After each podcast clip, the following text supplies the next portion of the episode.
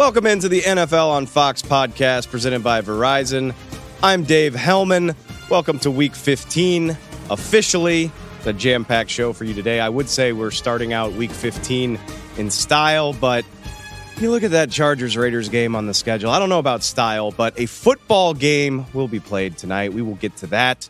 Also, NFL owners' meetings taking place in Dallas, Texas on Wednesday. Plenty of non football news coming out of Wednesday afternoon. Got all kinds of stuff to get to, whether it's expanding the international series, whether it's potential rule changes. Leave it to the NFL to create an entirely separate news cycle outside of the season that is going on. So much to get to. We will do that. But as usual on our Thursday show, we always make sure to check in with our good buddy Peter Schrager.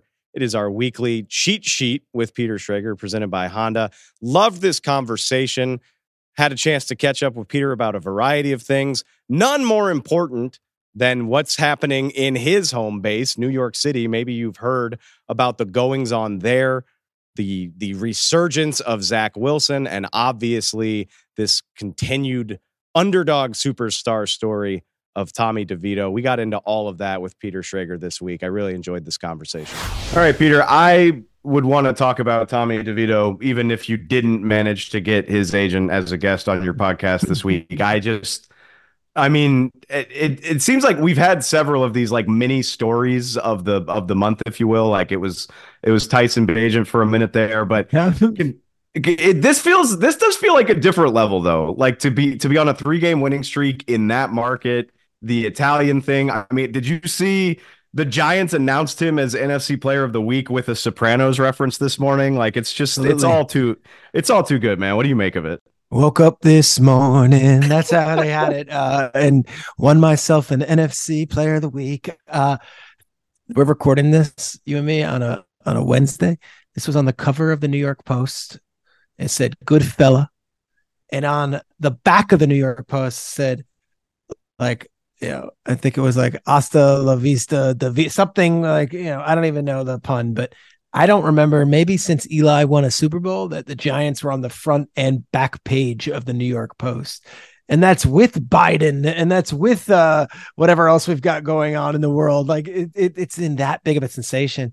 We're in a shirt right now, New York or nowhere. Uh, it, between Zach Wilson being the AFC player of the week and and Tommy DeVito being the NFC player of the week. Meanwhile, both these teams are five and eight, like going nowhere. like let's be honest, like the Giants can dream a dream, but it, it's probably not happening. But it's been a really cool sensation. And ask me whatever you want on DeVito. I've got the I've got all the the four one one on that guy. I have. uh done a, as many deep dives as you can imagine and this goes back to even when he made the team back in august okay let's i mean let's first of all i want to talk about the guy that, that you had on your show. That would yeah. be his agent sean stellato. We can talk about the devito too but this guy he took twitter by storm on monday night with the outfit that he was wearing for the giants win against green bay. I'll start with this. First i mean i just i want to know a little bit more about the guy but you are you are an appreciator of the arts. You are a fan of movies. You have you seen the bear? Yeah love the bear when you when they make this movie with Mark Wahlberg inevitably playing Tommy DeVito, like I see Jeremy Allen White playing the role of Sean Stellato. Like that's all that. I can. That's all. What I a compliment! What a compliment! You have got you've got Carm, uh, the actor who plays Carm, playing it. Um, that's great. I don't know. Do, do you get? Uh, I think his name is Ebon Moss-Bachrach, who plays cousin Richie. Do you get him to play uh, one of the, yeah. maybe the Daniel Jones role if you want? Bring everybody along for sure. That's it. All right, Sean Stellato. I've known him over a decade. I've been, you know, working as an NFL insider. You know all the agents, and a lot of the agents represent you know first overall draft picks and have to, you know they send out press releases from the agency that we represented 12 draft picks this year and you can name them whether it's Todd France who does Dak to the Joel Segal types to Drew Rosenhaus to Nicole Lynn to David Mulugheta to all these guys and gals now. Um there it, it is it is a a top heavy industry. And then you've got this other group of agents who in many cases have one or two clients in the NFL or have one draft prospect throughout the entire draft process will be hitting me up and saying, Hey, I know he wasn't invited to the combine and I know he wasn't invited to the senior bowl. And I know he wasn't invited to any pro days, but would you mind doing a little research on my guy? Because I think he might be a seventh round pick and it would go a long way for not only the family, but for me to at least mention this guy's name and maybe put him on the radar. And a lot of times it's, I appreciate the, the, I, I've got to stay with what's actually going to happen in the league and who's going to get picked. Sean Stellato has represented back of the roster guys for the last decade. And a lot of these guys are undrafted, or in his case, he, he lives up in Boston. So what it is is if a guy's with the Patriots and he's an end of the roster guy in the Patriots, either he's got another agent or he doesn't have an agent, you often find him having a bunch of those guys on the Patriots, and they would end up, uh, you know, making big plays and big games. And then sure enough, I'd get a text from Sean Stellato saying, Hey, did you see my guy, my guy X or my guy Y? And I always appreciated him because he would come to the Senior Bowl every year in Mobile, Alabama, and he's dressed like you saw him on Monday night. He is dressed to the Amazing. nines in Mobile, Alabama, like my cousin Vinny, like completely uh, dressed to the nines in in a in a custom tailored suit and an incredible fedora. And you're like, this guy's a character.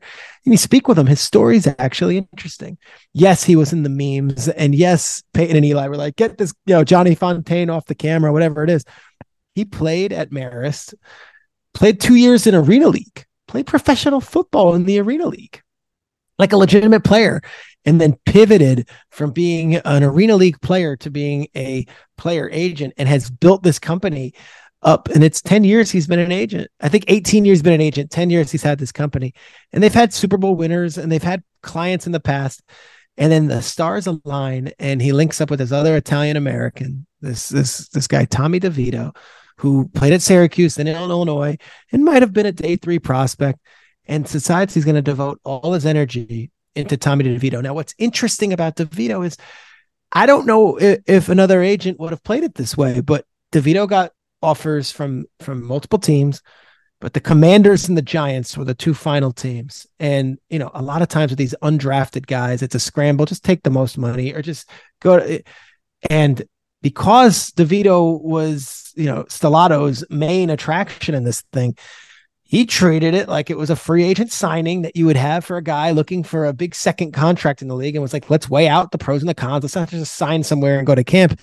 And it was Washington or the Giants. And he looked at the, the landscape and he said, hometown team, Brian Daboll, who has a history of working with Tua at Alabama, Jalen Hurts at Alabama, Tom Brady with the Patriots, and of course, Josh Allen and then Daniel Jones last year. Let's get the best coaching we possibly can get and hands on experience from a guy who's going to work with you hands on.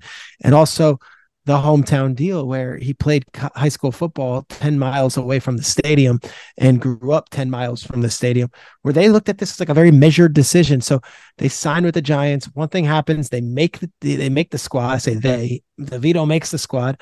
Daniel Jones goes down, Tyrod goes down. Suddenly he's inserted in the thing. And not only has it been a sensation on the field, but they have maximized and squeezed every last penny off the field, and Stellato does it all. So uh, there's been a lot of disdain for him, and that an agent shouldn't be in the spotlight. Why are you talking about the agent before the player? I think it's a cool story. The stars aligned, and like if ever there was a player in a family that was meant to be with Sean Stellato, it was Tommy DeVito. I just hope he stays with him now that he's a big star in New York.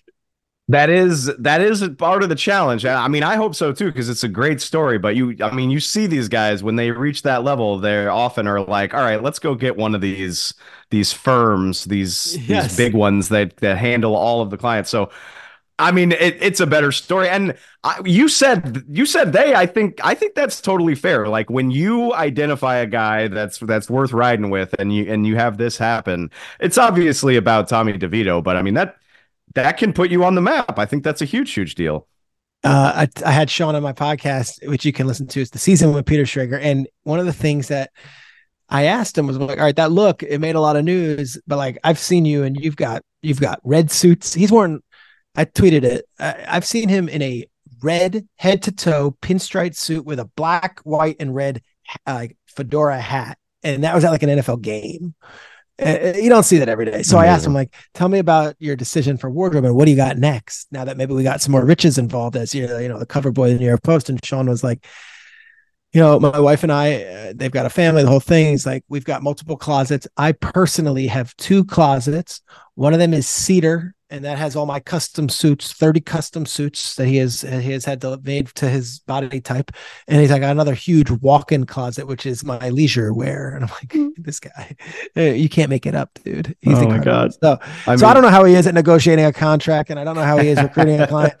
But you're talking about mini stories and whether it was like you said Tyson Bagent. And then I thought we had a nice little run with Josh Dobbs. You know we had a Kristina Pink sit down with Josh Dobbs which to me is like all right we've made it. We got the Fox NFL sit down.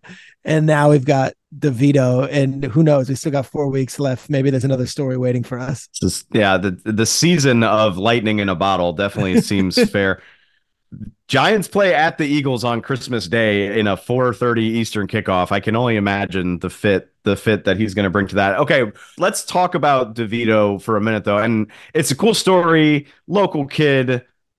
All of that stuff is really cool and all. And and I'm not trying to get you to predict whether or not the Giants make a run at the playoffs, but the big picture is really interesting for Tommy DeVito to me, regardless of what happens from here, because Daniel Jones is hurt.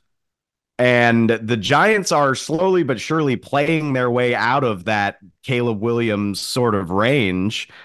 I mean, it seems like Tommy DeVito is securing himself at bare minimum a chance to be the Giants' backup quarterback for potentially like a pretty long time. I think it's fair. He's he's making next to nothing as an undrafted rookie free agent. Um, and I and and I would think it's interesting that, you know, in most cases, there's always this two pronged thing when a, a, bad team wins a couple of games at the end where the fans are like, yeah, but, and I was here when the Jets were the worst team in football. And then with Trevor Lawrence sitting there at the draft, they beat the Rams in an inexplicable game. It was just one win, but it it made sure that the Jaguars got the first pick and the Jets got the second. The Jags get Trevor Lawrence, the Jets get Zach Wilson. History's changed, right? So you look at this is the rare instance with the local story and like the amount of momentum and the fun that this market and this fan base is having with DeVito. Where like I don't think anyone is rooting against the Giants as Giants fans. No one's even thinking the draft. They're like, let's just ride this out and enjoy this moment. But I think they played themselves out of at least Caleb Williams and Drake Maye. Now maybe there's another quarterback, JJ McCarthy from Michigan, or Daniels, the Heisman Trophy winner, or Bone, whoever it is, and maybe they get the fourth or fifth quarterback in the draft. But this isn't the Caleb Williams territory. That's that's for a different group of teams. And you know, they play the Eagles twice more, and they play the Saints, and uh, they play uh you know a, a schedule that like they could either a make some ridiculous wild card run, or b completely upset the apple cart for a lot of these teams. Like a win against the Saints crushes the Saints this week in New Orleans. And then, gosh, could you imagine with the way the Cowboys and Eagles are neck and neck if the Giants came and knocked off the Eagles even one time? Uh, so I, I, don't think they're worried about quarterback. And I think if DeVito continues to play this way, of course he'll be in contention to, to get a contract from the Giants. They play the Rams in between those Eagles games too. So literally four games, four opportunities to just completely ruin everything for everyone in the NFC. I can't wait to see where it goes. All right, slipping over to the AFC. I I wasn't sure what to do with this just because it it was it was a very hyper specific local report. You're not seeing a lot of noise about it. And then Bill Belichick is asked directly about the noise that the Patriots have already decided to part ways with him. It was it was Tom Curran in the New England market that initially made the report that this is done, this is decided. And I just love how everything comes full circle because almost a decade ago, the Patriots were coming off of a blowout loss to the Chiefs when Bill Belichick said, We're on to Cincinnati. And now here in 2023, it's we're focused on or we're getting ready for Kansas City. Yeah. Um, a couple markets out there where there's like guys in the market or gals in the market that you just you don't question and it's just like well if they said it then there's there's something to it there's a lot of who he I don't mess with Tom Curran reports. Um, so he has been in New England since before Belichick, and he is one of the best at what he does. So when he talks, I listen. There's nothing I can say to further the story. I know that there are a lot of assistant coaches on that team that I have spoken to over the last recent month or so, and they're all very close to the fest, like you would imagine in New England they are. Um, but those coaches obviously have lives and families and all stuff. And they're just kind of asking me, what are you hearing? Obviously, we're curious what you're hearing. So I don't think this is something that's made the waves around the Patriots. Like I don't think Belichick has sat down his coaching staff or the players and been like, guys, this is my last four games as a New England Patriots coach. So why don't we start? Like, I, I think it's, I think the people that know are Mr. Kraft, his son Jonathan, Bill Belichick, and in this case, maybe a few others in an inner circle. And if Tom Curran's reporting it, I'm not downing it. I just have nowhere else to go with the story because I don't have that information on my own. Well, the other thing too is, and yeah, I, I, don't think it's that hard to potentially read the writing on the wall. I mean, the New England Patriots, with all those trophies, are eliminated from the playoffs with a month to play. Not great. I don't. It's not hard to piece that together. But this is also considering the names involved and the relationships involved. Even if this is true, which I, I agree with you, I'm not. I'm not doubting it. Uh, but even if it's true, I don't really see the benefit to dragging that into the public sphere. Like I, I think Robert Kraft, unless even... unless Belichick wanted some like, and this is uh, like literally the 180 degrees from the Belichick way. Unless he wanted some farewell tour and he wanted the Patriots fans to give him that round of applause and like.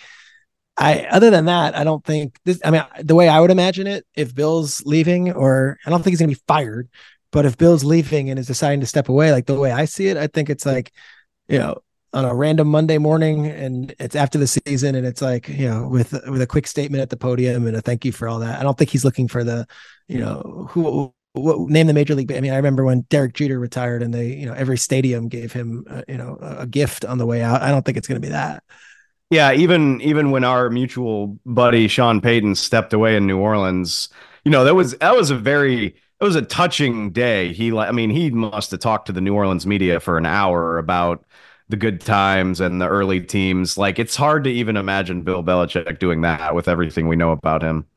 Yeah, no, I, it's not in his character to do that. No. So we'll see. I look, this is one of those deals where, as a reporter, I would love to tell you I got a scoop, and here, I know a lot of the people in that building, and I've been talking to them for weeks, and I don't have that information on my own. But if Tom's reporting it, it smells smells like that's a pretty good reporter to me.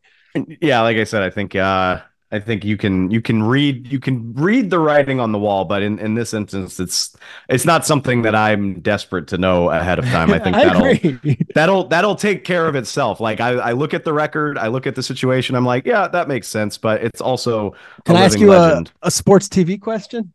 Of how, course. How crazy is it right now that they decided to flex out of Chiefs Patriots?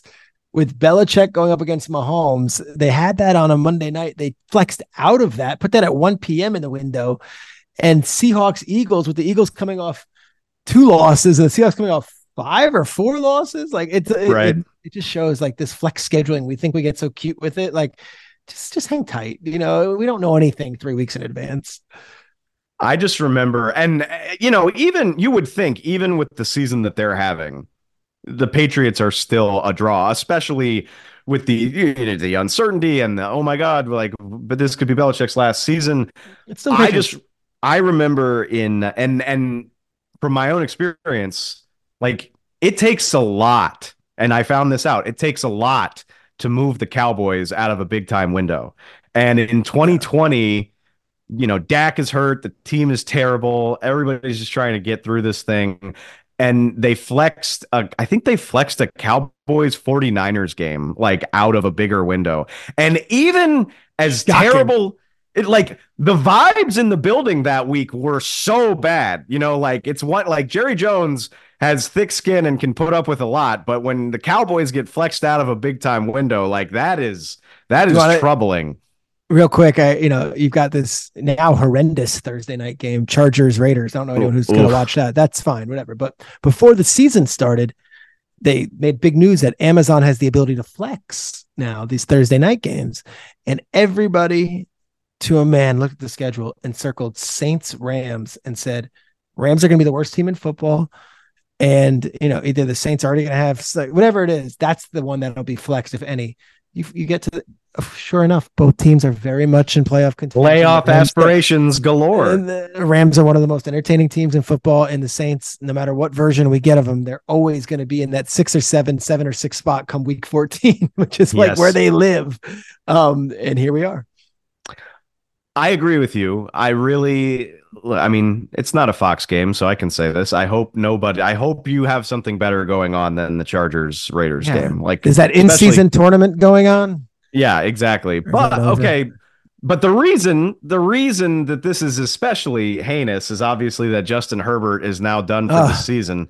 I know. I mean, I this is this is the one thing that is not the Chargers' fault, but you know, you talk about writing on the wall. As far as like disappointments and bad vibes go, the Chargers feel like they're at the top of the list with just a few games left to play. Yeah, that was that was crushing. That was crushing. You know, they they win the game six nothing in New England, and you're like, oh my god, like what? You Justin Herbert. I know you won, but like, and then the following week they follow it up with with obviously uh, not an ideal performance. And you see Sean Payton's boys come in there and and you know take the top off and all that. Uh, Easton Stick, I will say this. I you know I talked a lot about Jake Browning over the last few weeks. Browning has been in the NFL since 2019. It's bounced around from Minnesota to Cincinnati practice squads, all this stuff. Like Easton Stick's not a rookie. We've we've learned from Josh Dobbs and from Jake Browning, and you know the amount of million of case studies of guys that have been third string, second string, and just have waited for an opportunity. The only reason we haven't seen Easton Stick is because Justin Herbert is invincible, never gets hurt. So er, I would say this before you just write off Easton Stick. There's a reason the Chargers have him on the roster every year. He's been in the league forever. It seems like at least four or five years. Um, he might be able to sling it a little bit too something to watch for. If uh, hopefully Easton Stick talk. Catch it, catch it in passing at your Christmas party. You know something. All right, that does okay. That that one last thing before I let you go, and yeah. that's just you. You we're talking about the Chargers. They just lost to the Broncos. I I would I'm dying for a check in with your preseason playoff team about Denver because I was literally just arguing with one of my producers who is a Denver fan. I have the Broncos seventh in my power rankings. And yet, I wouldn't call this team an enjoyable watch. But here they are in mid December, having won six of seven. You picked them to go to the playoffs, but I mean, what do you what do you make of these guys and where this might be going? You know, the biggest play in that game was not the Courtland Sutton catch, which was awesome with the perseverance. It was 10 nothing. Chargers are moving the ball a little bit and they decide in Broncos territory to go for it on fourth and one. And there's Vance Joseph's defense and Josey Jewell and Alex Singleton just swallowing up the ball carrier, stuffing them. The defense is good. So they're not one of these shootout teams. They're one of these teams that are going to beat you 24 23, 23 20, those scores. They go into Detroit, and I think it's a huge game for both teams, as we know.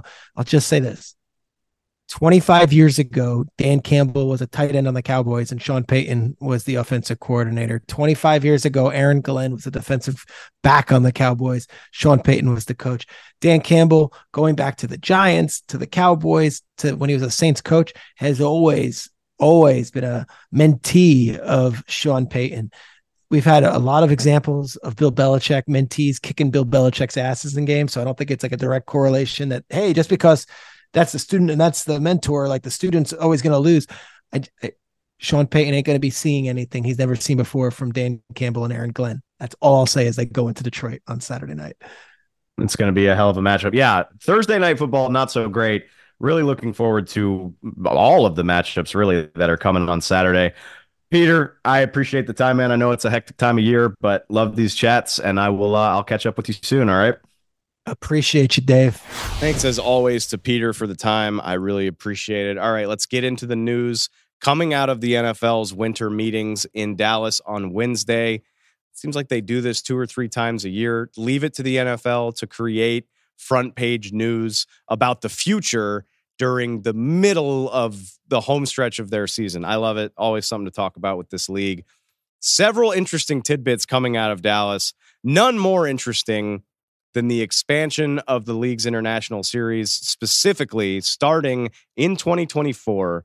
The NFL announces they will be moving international games to Brazil, specifically the city of Sao Paulo. They will be playing a regular season game at Corinthians Arena in Sao Paulo next season. Really, really exciting stuff.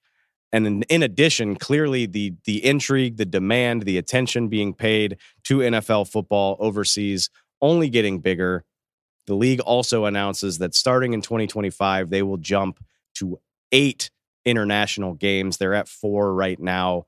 This is this it's gotten bigger every year since I remember them doing this. I remember it used to just be one game a year in London, then you're up to two or three. Right now we're playing four.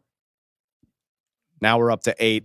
I don't see I don't see this going back the other way. Clearly the interest is is undeniable. The league mentioned the the amount of research they've done into Brazil as a market, the amount of demand for for the NFL's product in South America.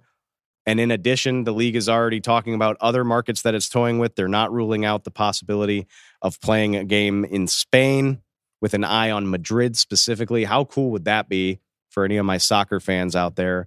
NFL football being played at the iconic home ground of Real Madrid, the Santiago Bernabeu. Uh, not not official yet, but something that the league is mentioning, and clearly you can see it heading in that direction. It's actually it's interesting to me because the NFL actually has a storied history of playing overseas going back a century, but it was always exhibitions. To this point, it's only been four reg- four countries that have hosted regular season games: United Kingdom, Canada, Mexico, and very recently Germany. The league started doing that in 2022. They did it again this year. Again, I would imagine that's going to continue. Seems like it's a success every single year. They've gotten bigger and better teams to go on these trips. The Chiefs played the Miami Dolphins in Germany this season. Sounds like it'll be the same case in Brazil and and eventually I would imagine other places as well. Really interesting, exciting stuff. I just hey, NFL on Fox podcast, powers that be. When it comes time to play in Brazil and maybe anywhere else, maybe we do a remote show. I'm just saying, something to consider. All right, more news coming out of the winter meetings. League also officially announces Super Bowl 61 will be held right here in Los Angeles at SoFi Stadium. Can't say that's surprising went off well a few years ago when the Rams defeated the Bengals. SoFi Stadium is is the biggest, newest, most prominent stadium in the league right now.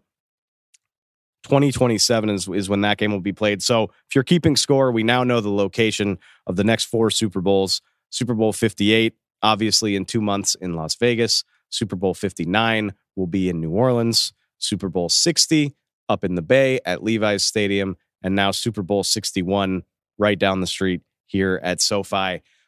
Talk about a crazy run for LA sports. They get the World Cup in 2026. A few months after that, you host the Super Bowl at the beginning of 2027, and that makes way for the Summer Olympics in 2028. LA is the place to be for sports starting very, very soon. Few more tidbits coming out of the winter meetings I want to hit on. Sounds like nothing official. Let's not overreact too much. But typically, when the league talks about things they're going to look at, it's a good indicator that something's about to happen. And NFL Executive Vice President Troy Vincent talked about a number of potential changes to NFL rules, competition committee, the guys that make those types of decisions. For starters, doesn't sound like the brotherly shove is going anywhere. The NFL has been very sure to come out and say, the report that Roger Goodell wanted to ban the brotherly shove is false. I think I've heard three different people say that since that report came out. Troy Vincent said today they don't have any notable injury data that suggests that it's a dangerous play.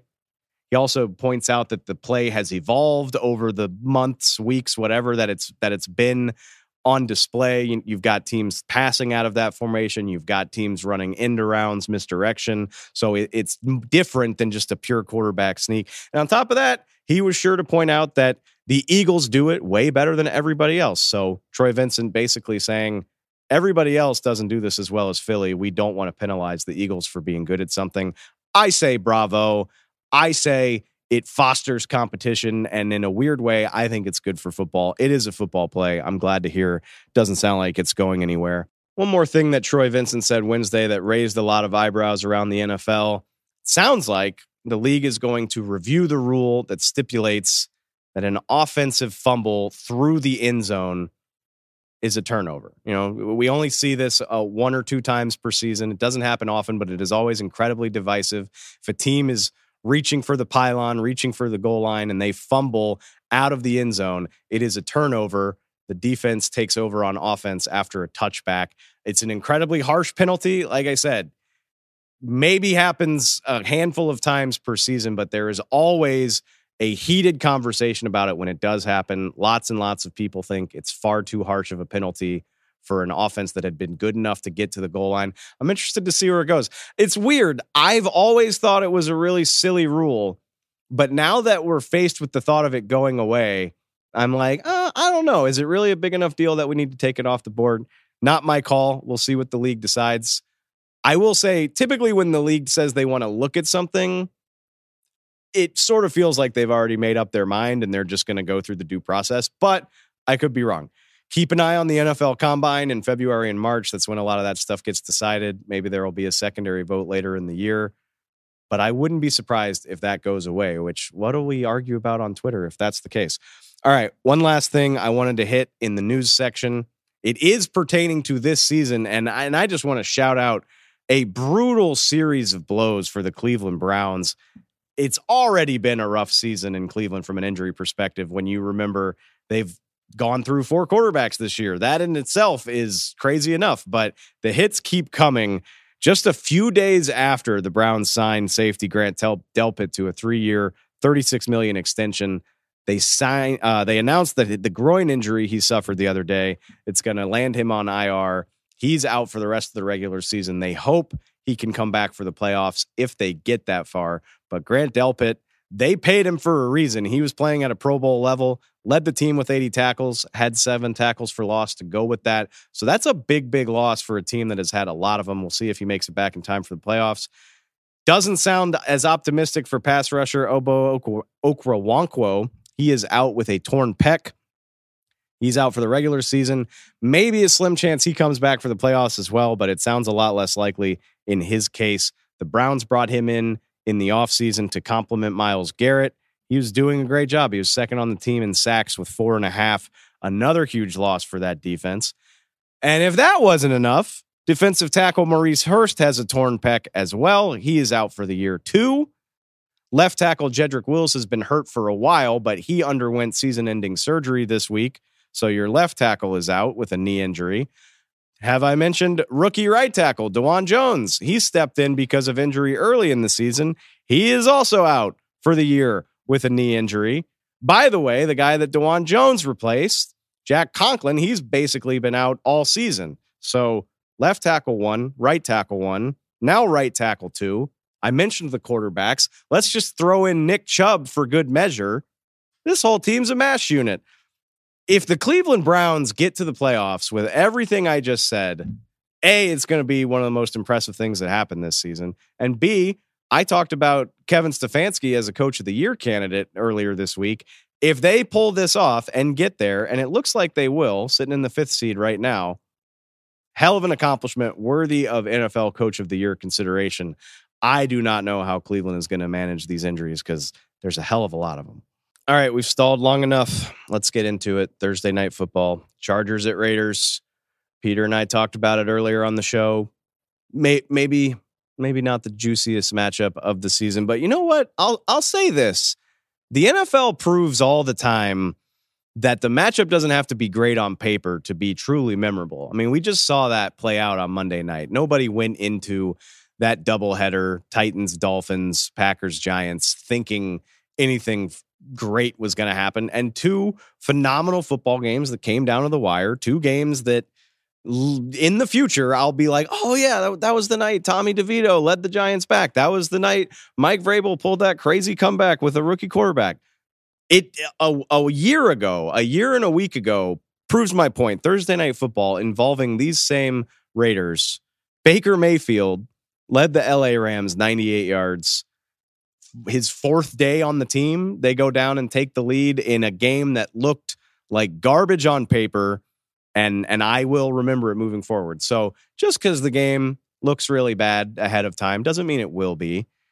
Now, having said all of that, don't I don't know, don't build your Thursday night around this game. You know, maybe take care of the Christmas shopping, spend time with friends and family if there's a Christmas party, maybe go to that, like maybe have it on in the background this doesn't need to be the game that you settle in for, you know? Maybe yeah, drop in on on family and be like, "No, you were just on my mind. It's not that the game sucked. I just wanted to be a good family member, whatever." You get the point. Justin Herbert's out with a broken finger. He gives way to Easton Stick for this game. Keenan Allen, who is quietly having the best season of an incredible career, he is out as well, ruled out on Wednesday with a heel injury. The most intriguing thing about the Chargers right now is that this game will decide whether or not they are in last place in the AFC West. And that does carry weight when you consider the expectations. Chargers got to the playoffs last year. They collapsed epically, gave away a big lead in the second half. They paid Justin Herbert. The whole narrative and momentum for the Chargers has been they got to rectify that. They've got to build on getting to the postseason. And if they find a way to lose to the Las Vegas Raiders, they will be in the cellar of their division. So the storyline becomes does Brandon Staley keep his job? Has he potentially already lost his job? I mean, this is, in my opinion, this is one of the most disappointing teams in the NFL relative to quarterback, relative to talent, all of that stuff. And I'm not, I'm not here to call for anybody's job, but that's just the reality of the situation. If you fall into fourth place in the division without your quarterback, that's where the conversation goes. And Justin Herbert will be back eventually. Obviously, he'll be back in 2024. This is a really appealing job. This might be the most appealing job that comes open in 2024. So, lose this game. That's what we spend the rest of the season talking about, in my opinion. For the Raiders, I think you're seeing the really fascinating tug of war that happens in the NFL. There's various agendas on any football team. Those of us on the outside, Raider fans, media, sitting here saying, they're playing out the string on a lost season. They're below 500. They already fired their head coach. They don't know where they're going at quarterback. Let's play out the string. Let's hope for as good of a draft pick as possible. But the thing that gets lost in that, A, you got a locker room full of hyper competitive alphas who hate losing, who hate being embarrassed. And at the end of the day, they're going to go out and and try to put good things on tape and and have a good reputation and win football games. And on top of that, Antonio Pierce, the interim head coach, he's coaching for, if not this job, then another job. I mean, yeah, it sounds great to say lose out and get the best draft pick possible. That doesn't help Antonio Pierce or any of the coaches on his staff that are fighting for their jobs, not to mention players that are fighting for other contracts. He needs wins, he needs good performances, no matter how counterintuitive that might feel for a team that's sitting sixth in the draft order. That's that's the delicate balance. And I'm I'm curious to see how it plays out. And that's how you wind up with this storyline where as of recording right now, we don't know who the Raiders are going to start at quarterback. Aidan O'Connell, the rookie draft pick, took over for Jimmy Garoppolo when McDaniels got fired, had a couple nice performances, got badly flustered by Brian Flores and the and the Vikings defense the other day. That's why the Raiders didn't score any points. But what do you do here? I get the appeal of Jimmy Garoppolo because he's a veteran who's seen more football, who's a little bit more confident, a little bit more experienced, who might give you a better chance to win this game. But in the big picture, the Raiders are a bad team that could benefit from A, getting a rookie quarterback playing time, and B, improving their draft stock. So I called it a tug of war. It's curious. It's it's very interesting to me to see who wins out. The the big picture of the organization or the very immediate picture of Antonio Pierce and his guys wanting to win football games. If I were if I were Mark Davis, I would step in and say, "Hey, start the rookie, man. We need to see what this kid can do." And no offense to you, I'd way rather pick fifth or sixth than tenth or twelfth. That's just good business. We'll see what happens. If you are still undeterred, if you're a true sicko looking for something to watch, my matchup to watch in this game that would be Raiders defensive end Maxx Crosby going against Chargers right tackle Trey Pipkins. Maxx Crosby, I feel like he's fallen out of the spotlight because the Raiders are having a bad season. Absolutely should be in the mix for defensive player of the year. Guy is continuing to have an amazing season, and he's quietly been doing it the last few weeks with a pretty gnarly knee injury, fighting through that knee. It's technically not a certainty to play, so check in on that as he fights through that knee injury. I'm going to guess a guy as tough as him does play, though. seeing as how he's been racking up stats one legged for the last two or three weeks. He's got four sacks in his last three games. He had two last week against Minnesota. Just a, a force of nature on this Raiders defense, sitting at 13 and a half sacks, which is a career high, still four games to play. So he's got a career high. He only needs three more to set the Raiders single season sack record. That was set by Derrick Burgess back in 2005. So Maxx Crosby, not too far away from Raiders history, and it's a favorable matchup for him. Trey Pipkins allow has allowed nine sacks, seven quarterback hits, 45 pressures, 29 quarterback hurries this season. Hasn't been great over on that right side, which is where Maxx Crosby likes to line up. Pipkins' pass blocking grade is ranked 136th out of NFL tackles this season, according to PFF. I think this is a chance for Maxx Crosby to make some hay. And given Easton Stick is back there and not Justin Herbert. A, I think you could see Maxx Crosby set the franchise record as early as tonight. I think it'll also have a huge impact on the Chargers offense. And for that reason, I will take the Raiders to win. I'm not saying I feel good about it. I'm not saying it's going to be pretty. Shoot. The Raiders just lost a 3 nothing game the other day. For that matter, the Chargers just won a 6 nothing game a week and a half ago. What's the encore here? Let's say 12 to 7 Raiders in a game that I'm more than happy to uh, catch up on after the fact. That does it for our show. I really appreciate it, y'all. We will be back as we always are on Friday for our week 15 preview, and it is a doozy. Maybe you haven't heard the Cowboys are going up to Buffalo to face the Bills. We're going to talk to Greg Olsen about that. Couple big playoff implication matchups in the NFC South. We'll get to those as well. Got the Eagles and the Seahawks on Monday Night Football. Big AFC matchup between the Jags and the Ravens on Sunday night. Plenty to get to. We will make sure to cover it all next time we see you. Until then, please go subscribe on Spotify. Find us on Apple Podcasts. We got a YouTube channel if you want to subscribe to that. Wherever you get your NFL news, wherever you get your podcasts, you can find us. I'm Dave. I really appreciate it. I will catch y'all next time.